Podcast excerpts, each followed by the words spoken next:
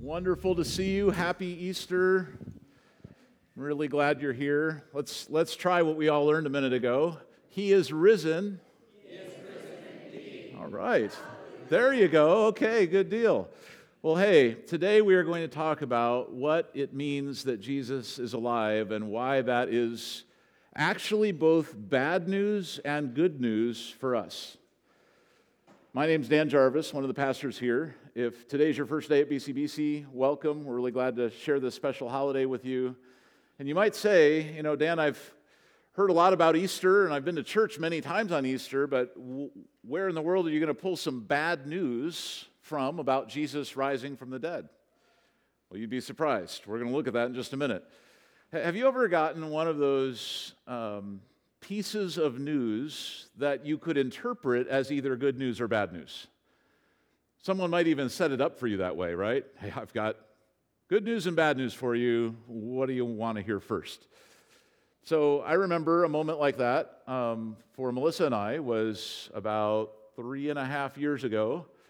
We were really excited about being pregnant really excited about, you know, another kid joining our family. Our motto has always kind of been love one more. Really excited to have one more to love. So we went to the uh, ultrasound office and looking at the screen, and it's like, wow, yeah, see a strong heartbeat there. It's good news. He said, I see another heartbeat there. That's good news. So we're looking at the screen, and I don't know if you've ever seen one of these things, but it's kind of in black and white, and it's not all super clear what's happening, uh, especially if you're not a trained eye. And you're seeing like little, whatever, things wiggling and stuff, and you're looking, you're just straining, and you're like, okay, I see that heartbeat. Know, we're talking about like almost microscopic level stuff, because we had gone really early in the process. And uh, so then we saw another heartbeat, and then the technician said, oh, there's another one. That was good news and bad news for us and our family dynamic. I remember um, coming home, finding out we were having triplets, and you know the rest of the story is we did have triplets. They're three now, um, and wow, that's you know a whirlwind of life has gone by in the last three years. And I think about the bad news is you know any semblance of normalcy I thought I had access to, long gone any, for two years, any like sound sleep, long gone. Um, and I could make a whole list of reasons why I could interpret that as bad news. Right? Lots of expenses, lots of challenges, lots of terrible, messy disasters that we have to clean up. And yet, when I think about my triplets, I don't think about the bad news of the stuff that I had to leave behind or that Melissa has to still leave by. Like, this is, we're still in process on this, right? By the way, this is my wife, Melissa, right here, if you don't know her. Um, the, uh, I think about the good news when I see my triplets. Like this morning, you know, all dressed up for Easter, all smiling, three of, two of the three smiling, and uh, thinking about how, um, what an incredible blessing they are in our lives. Some of you might have been here the Sunday probably uh, you know a little more than three years ago now that I got the false alarm that like they're coming, and I was so glad I didn't check my phone like during the service because during the first hour service. Melissa was texting me like, "Hey, it's happening now." Like she was at the hospital for a while, you know, ramping up to this. It's happening now. You've got to get here. You've got to get here. And thankfully, my phone was off. And somewhere around, I don't know, 10:30 or something, she said, "Oh, never mind. It's not going to be today, it's going to be tomorrow." That's what the doctor said. So when I booted up my phone and saw all these messages, oh, like a lot of them, and then and then don't worry about it, never mind. Thought, wow, that would have been if I would have looked during service, I would have like said, "Well, we're done," and I would have run out the door, and it wouldn't have, you know, it still happened the next day, not that day. Um, sometimes we get news that changes our lives so much that even though there's kind of a negative dynamic to it, there's also the positive outweighs the negative. So I think that about the resurrection of Jesus, only on a scale way beyond any, anything I could imagine. That if there is any bad news for us, it's going to be pretty substantially eclipsed by amazingly good news. All right, so you ready to walk this through? I do have good news for you today and bad news. So, what would you like to hear first?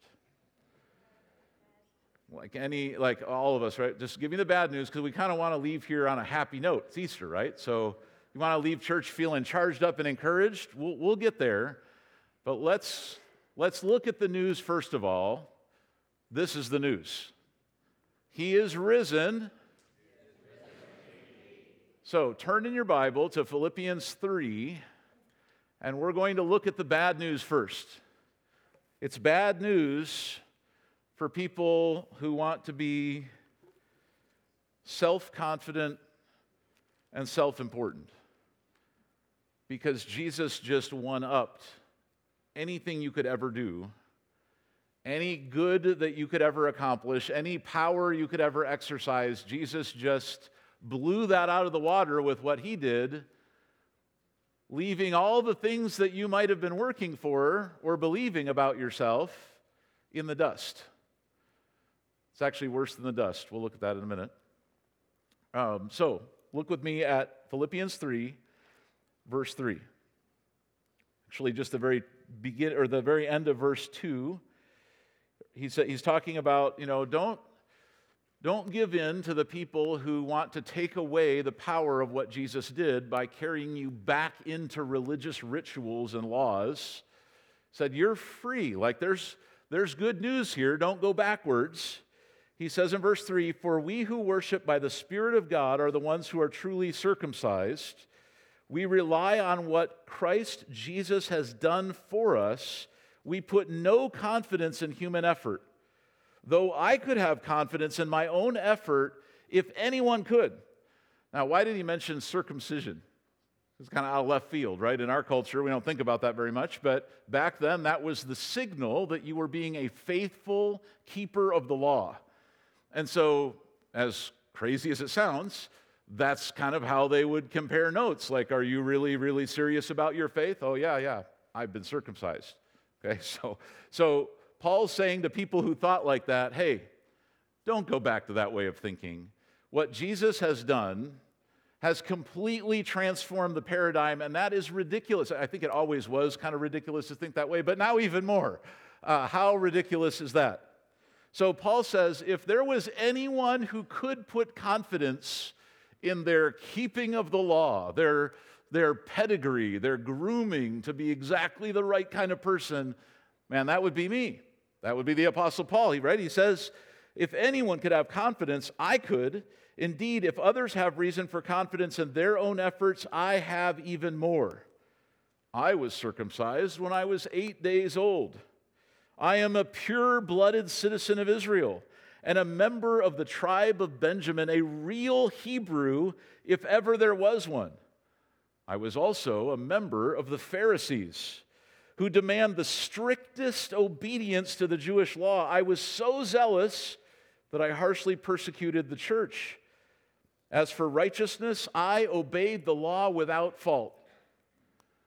If you were looking for a faithful Jewish guy who checked off every single box Paul was it. He was on fire for his Jewish faith. Verse 7 I once thought these things were valuable, but now I consider them worthless because of what Christ Jesus has done. That's the bad news. Jesus rising from the dead is bad news for the I can handle it crowd. The people who would walk through life and they would say, No, no, I don't need any help. I can handle it. Like, God, I realize some people out there might need mercy or grace or something, but I've got this. Jesus rising from the dead is bad news to the no thanks, I'm good crowd. Hey, let, let me help you. No, no thanks, I, I'm good. Jesus' is rising from the dead is bad news to the I like doing it my own way crowd. Jesus rising from the dead is bad news to the look at all that I've done crowd. Paul was in these crowds, wasn't he? Look at who I am. Look at what I've done. Look at how strictly I kept the law. But now, all of that effort, all of that work, all of that faith in myself, what did it amount to? He said, Now I count all that as worthless because Jesus one upped all of it. And nothing a human being can do can match the power that Jesus displayed when he rose from the dead. So, those of us who like believing in ourselves or in our own strength, our own sufficiency, the resurrection's kind of bad news. It's bad news for the you don't realize who I am crowd.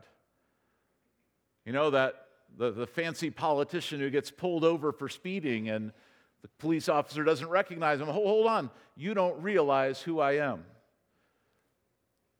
That doesn't work on God, by the way, because he sees all of us for who we really are. And whether Paul could say, I was the Hebrew of Hebrews, I was the best Pharisee, and I was so zealous for this thing. Think about who I am.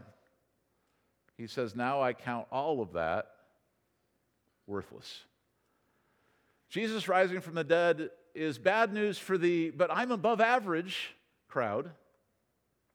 You ever hear that from your kids? I've got a few different kids who've said that to me in different ways. Sometimes they're right, right? Like they'll look at the test and they'll be like, wow, dad, you know, I'm in 52% or whatever. Like, okay, buddy, we're, we still have to step up the game. I don't know if I've, if we had some a kid do that. I don't think we've, oh, Melissa says maybe so. My kids are all 99s or 100, right? Um, the, uh, we want to think that maybe compared to the rest of the world, we're doing pretty well. I'm a little better citizen, a little better churchgoer, a little better with morality, character, doing pretty good. Resurrection is bad news for you if that's what you want to put your faith in, because the resurrection one ups you in the worst way possible. How about the, the I'm still working on it crowd? Like the, the, this crowd would admit, like, I don't have it all together, but just give me a little more time. I'm working on it. I don't want to take the help yet. Like, I realize there's rescue available, there's salvation available, but I'd rather try it on my own for a little bit longer.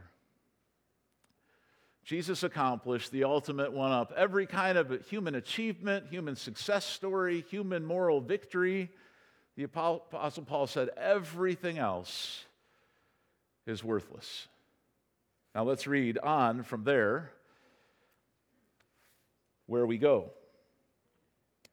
Verse 8 Yes, everything else is worthless when compared with the infinite value of knowing Christ Jesus my Lord.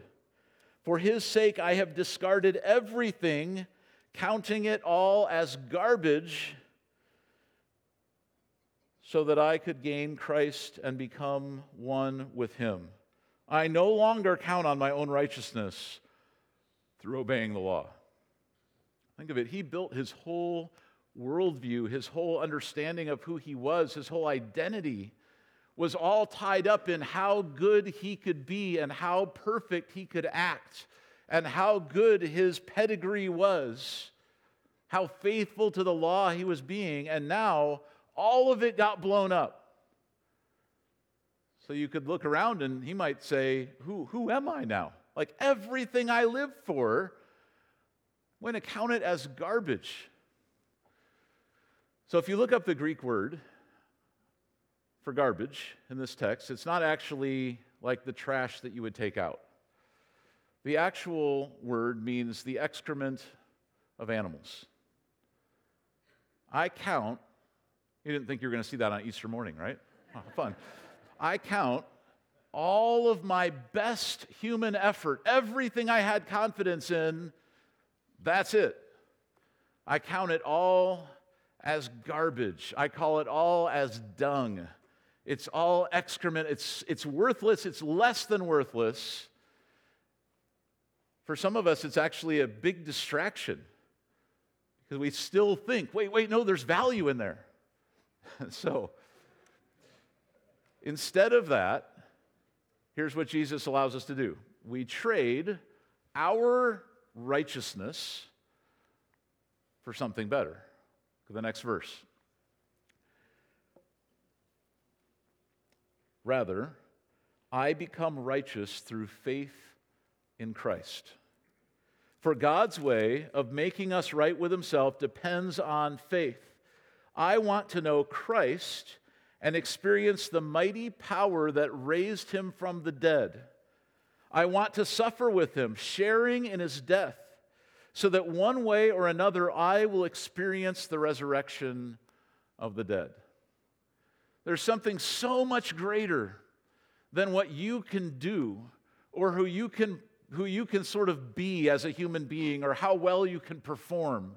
There's, there's a way of life that's on a whole nother level than that. And so people who are scurrying around kind of in the midst of religion miss this higher way of life and thinking. Because in their mind, they think, man, if I do what the church says to do, or if I, if I follow the, the list that I was given, if I, if I conduct the rituals just right, then God will be happy with me and I'll move on. And Paul says, I lived that life. And compared to actually knowing Jesus, what is that life worth? Nothing at all. Totally worthless, a distraction from what's actually real. Nothing I've done is even worth comparing to the infinite value of knowing Christ Jesus my Lord. So you could ask this question if, if resurrection power is available, think about all the things people study, all the things we worry about, all the things we get excited about or depressed about. You know, you watch the news or or maybe you see some scientific breakthrough and you're all jazzed up about the future of humanity, but then you pause and you go, wait a minute, I'm not in that future if I die. So if someone has cracked the code, to resurrection, is that not what matters the most? Like, think of it. You've got, you know, comfortable life, better retirement, resurrection power, business as usual. Which one do you pick? Whoa, resurrection power is on a different level than anything else, isn't it? So, what else does matter more? Or what else do you want to know more than that? Like, I suppose I'm curious. I wouldn't mind knowing things in addition to that. But if that is available to be known, seems like that's priority one. So if you haven't found it, why wouldn't it be your greatest priority to find it?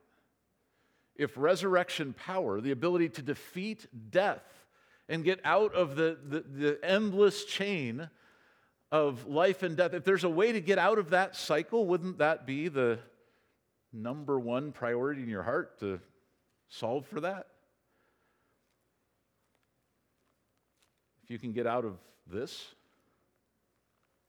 sometimes I go through, I actually was reading an interesting article this week about how, I think it's in France or somewhere, someone has mixed together the environmental cause and death in a really cool way. Like they decided, hey, we've got to set aside cemeteries anyway. Let's make them wildlife refuges. so, so there you go. You can, you know, make a difference in your death by buying a little bit of a wildlife refuge and being buried there. And then the theory is, man, no industrial group is ever going to disturb your grave. So it's like permanently set aside for nature. Beautiful thing, right? But I, I would rather not have that be the end of my story. Wouldn't you rather have something different than that? So there's amazing good news in the Bible. Jesus rose from the dead. He's not in his grave, and he's willing to share that resurrection power with you. So when the Apostle Paul is looking at all the other things that he could have claimed or done or whatever, he's saying, Man, that's possible. That's what I want to know. Sign me up even if it means sharing in Jesus' sufferings, even if I have to walk the way he walked, I want to know him and his resurrection power. I'll give up. that old, you've heard that old saying, you have to give up to go up? It's very literally true, right? I have to give up my way, my self sufficiency, my opinions, my accomplishments, my will, my claim to control, my version of morality, my value equation, like what I think makes me a valuable person that's good. I have to set all that aside to gain something orders of magnitude better life. That's literally what God offers to every one of us if we're willing to put our faith in Jesus an escape from death. Life. Life in your soul, life as it was meant to be, life that never has to end. That is what Jesus opened the door for you to experience when he rose from the dead. There's a curious phrase in the Bible. It talks about Jesus being the first fruits of the resurrection the first fruits of many. And what were first fruits? Well, you know, back in the day, first fruits is your first fruit that would come out on your vine or the first produce from your farm. And you would dedicate that to God because it was, you know, you'd celebrate. Hey, look, it's starting, the harvest is starting. Jesus was the first fruits of resurrection, but the idea is that we join him. Like there's a, there's a new future being built where death is no longer the controlling factor, and you're invited into that future. That's why Paul said, Hey, even if I have to share in his sufferings, sign me up. Follow him into his kind of death, sign me up, because I will gain life. The ultimate value override. There might be other things that are important to you, but isn't this more important to you? So let's go on in Philippians 3 and read what Paul said he's going to do now say, man, if this is true, Jesus has paved the way for me to live this new life. I put my faith in Jesus. I enter that new life. Now what happens? Verse 12. He says, I don't mean to say that I've already achieved these things or I've already reached perfection, but I press on to possess that perfection for which Christ Jesus first possessed me. No, dear brothers and sisters, I have not achieved it but I focus on this one thing forgetting the past and looking forward to what lies ahead. I press on to the end of the race and receive the heavenly prize for which God, through Christ Jesus, is calling us. The past is the past. And now Jesus invites you to the future, and so your whole life starts to point at the future your whole life, it's, not, it's no longer look back at what I've done. Look how great I was. Look at where I was born. Look at who my parents, all that stuff you're setting aside, and everything about your orientation now is the future that you have with God. And so he says, I'll set it aside and I will run my race hard toward the future. There's incredible freedom in that, right? Some people look backwards in their life and they see good that they've done. The honest people look backwards in their life and they see the bad that they've done. And they're not thinking, man, God ought to let me into his kingdom and because of how great I am. They're, they're thinking, there's no way God would forgive someone who's done what I've done or thought what I've thought. In any event, either way, you forget what lies behind, you run toward the future. Verse 15, he says, Let all who are spiritually mature agree on these things. If you disagree on some point, I believe God will make it plain to you. But we must hold on to the progress we've already made. Dear brothers and sisters, pattern your lives after mine and learn from those who follow our examples. The Apostle Paul is saying, here's how you live. You know, you see me trying to follow Jesus, you follow Jesus like that. For I have told you, and often before, I will say it again with tears in my eyes, that there are many whose conduct shows that they're really enemies of the cross of Christ. They're headed for destruction. Their God is their appetite. They brag about shameful things. They think about only this life here on earth. But we are citizens of heaven, where the Lord Jesus Christ lives, and we are eagerly waiting for him to return as our Savior. He will take our weak mortal bodies and change them into glorious bodies like his own using the same mighty power with which he will bring everything under his control. There is a power available that's bigger more infinite, more amazing than any power that we human beings have access to. The power to transform your heart, the power to change you from a temporal being into an eternal being, just like this says. The power to give you resurrection. Jesus tapped into that power. He offers it to you as well. So, back to the bad news. You have to give up to go up. You have to give up your own claim to your own sufficiency, your own righteousness, your own way of living, whatever you've got pride in. Say, Lord, that all might mean something if I'm just thinking about it from earthly reference points, but the day you rose from the dead, everything I counted as success became worthless because a power was made available that was so much bigger than anything I could ever gin up on my own. So, you have to give up to go up. The good news, you can go up. You can follow Jesus in the way that you live. You might follow him in the way that you suffer and die. Hopefully not, but you could. You can follow him the way that he rose from the dead. And one day you could join him with a glorified body, not subject to decay, not subject to deterioration, not tempted by sin anymore. Instead, purified, perfected, eternal. That's what Jesus made possible for you. And that's why when you realize that, it's worth giving up to go up. It's worth setting aside your own thinking and saying, if this is the truth, then Lord, I will embrace it. Whatever it takes, I'll sign up for that. So, how could we respond to Jesus? How could we respond to the resurrection power that we see at work in Him? Probably a lot of emotions might come to mind, a lot of thank yous, a lot of, Lord, I'll do anything for you. Uh, Lord, sign me up. You, you might have your own words to put to this.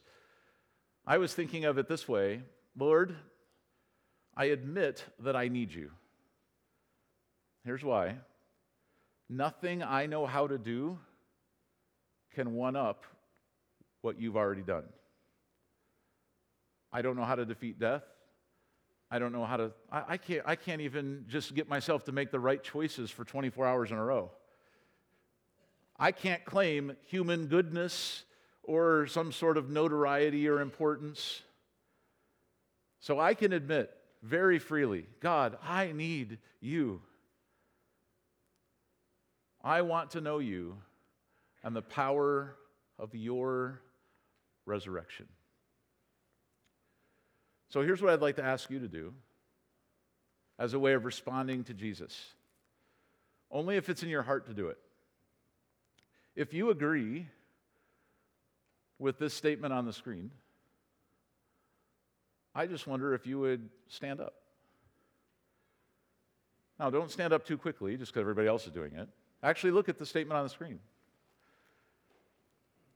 Lord, I admit that I need you.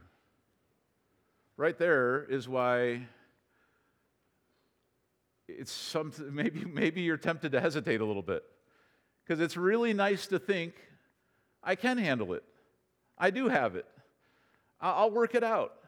I'll, no thanks, I'm good. But when we get honest before God, Lord, I admit I need you. That humility unlocks the ability for you to say the next sentence I want to know you and the power of your resurrection. Would you say that with me? I want to know you and the power of your resurrection. Lord Jesus, we stand before you here as people who are in awe of your powerful work power that's way beyond anything we can comprehend, power that's bigger and more righteous and more awesome than anything we could do on our own. And Lord, for whatever crazy reason, you have not only demonstrated that power to us, but you have invited us in to experience it ourselves. And for that, we say, Yes, Lord, we need you. We want that power. We want to know you, recognizing that knowing you in a personal way is more valuable than anything else in this world. And finding the key to eternal life is the top priority for every one of us. Lord, you did not design our lives to end in death. You designed our love and our purpose, our joy, our spirit, our, our aspirations. You, you, you designed that to live forever, and you're offering us a way back to that amazing purpose. So, Lord, today I, as one person, say, Yes, I want in on your plan, and I will gladly give up to go up. Thank you, Lord, for this bad news and good news. Thank you for news that disrupts all the norms. Everything we thought we were doing or becoming, everything we drew our confidence from, even our identity. Lord, all of that is eclipsed by your resurrection power. So, with grateful hearts, with hopeful hearts, we look to your resurrection not as just an event in history, but as a prelude to something that we will experience as well. We look forward to that. In Jesus' name we pray. Before you go, I'd like to read this verse to you as an encouragement for your Easter Sunday. I also pray that you will understand the incredible greatness of God's power for us who believe Him. This is the same mighty power that raised Christ from the dead and seated him in the place of honor at God's right hand in the heavenly realms. Now he is far above any ruler or authority or power or leader or anything else, not only in this world, but also in the world to come.